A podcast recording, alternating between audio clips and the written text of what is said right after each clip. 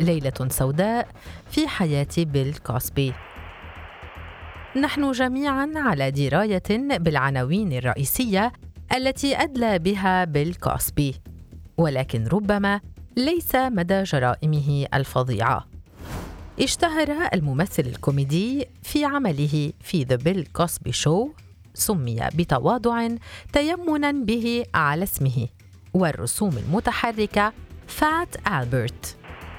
وحقق هذان العرضان العائليان نجاحا كبيرا وباهرا وأصبح اسم بيل كوسبي على كل لسان والكل كان يجده مضحكا كثيرا حتى أن بعض العائلات كانت تجتمع لمتابعة برامجه ولا تخرج بتاتا من المنزل.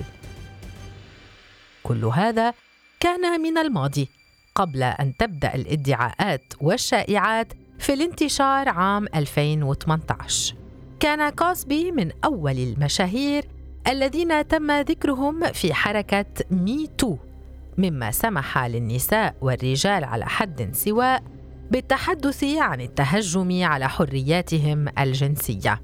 وقصة بيل كوسبي بدأت مع أندريا كونستاند عاملة في جامعة تمبل اتهمت كوسبي بأشياء كثيرة. فبيل لم يخدرها فحسب بل تحرش بها أيضا.